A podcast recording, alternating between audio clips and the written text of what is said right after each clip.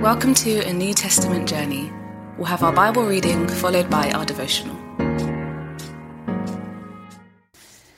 2 Corinthians 3.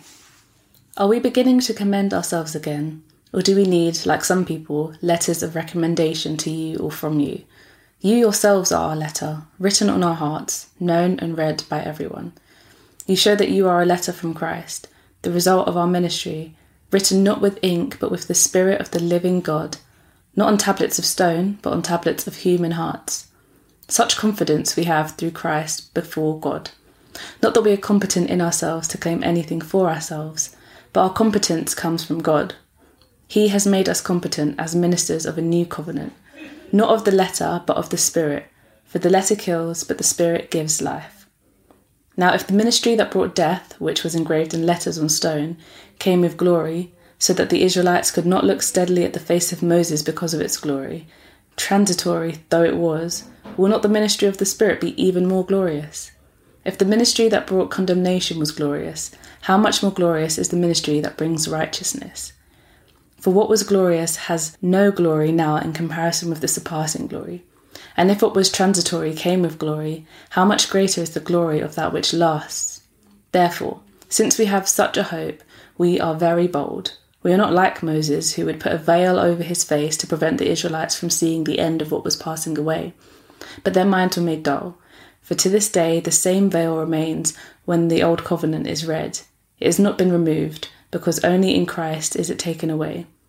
Even to this day, when Moses is read, a veil covers their hearts. But whenever anyone turns to the Lord, the veil is taken away. Now the Lord is the Spirit, and where the Spirit of the Lord is, there is freedom. And we all, who with unveiled faces contemplate the Lord's glory, are being transformed into his image with ever increasing glory, which comes from the Lord, who is the Spirit.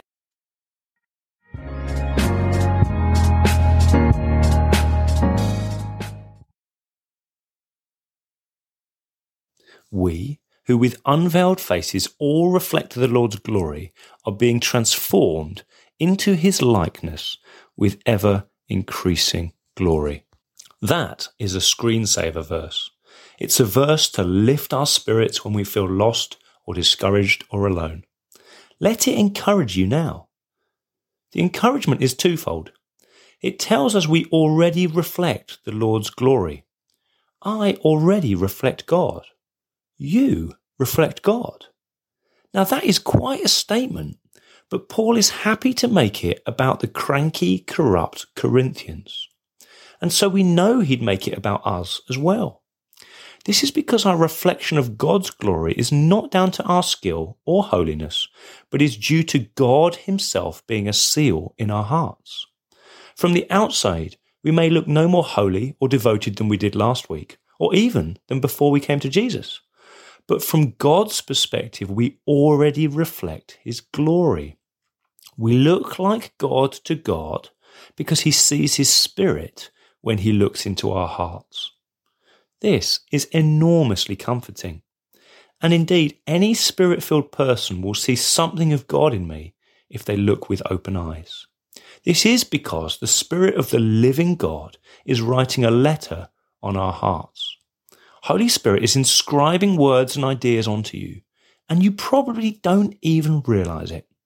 What an amazing truth that is. But it gets better there is still more of God that the Holy Spirit will reflect in us. There is more writing that He will inscribe each day for the rest of our lives.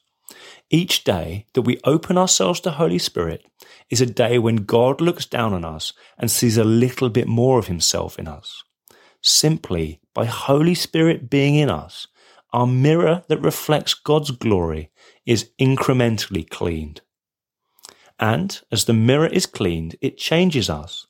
It changes our desires and our inclinations. We find ourselves becoming more like Jesus in our inner being and, like water soaking through a sponge, that eventually starts to flow out of our outer being. God is changing us by his Spirit. And so we can rest secure and be assured. We have sweet freedom from our own self destructiveness and we have sweet freedom from the rules and regulations of religion. our primary imperative is to let Holy Spirit give life to us.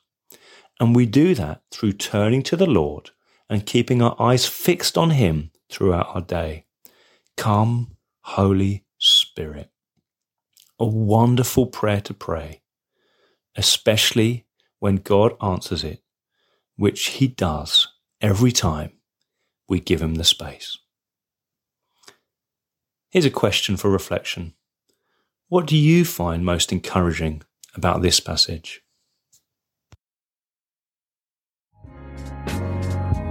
We pray God's word bears fruit in your life. For all the information about the New Testament journey, head to www.anewtestamentjourney.net.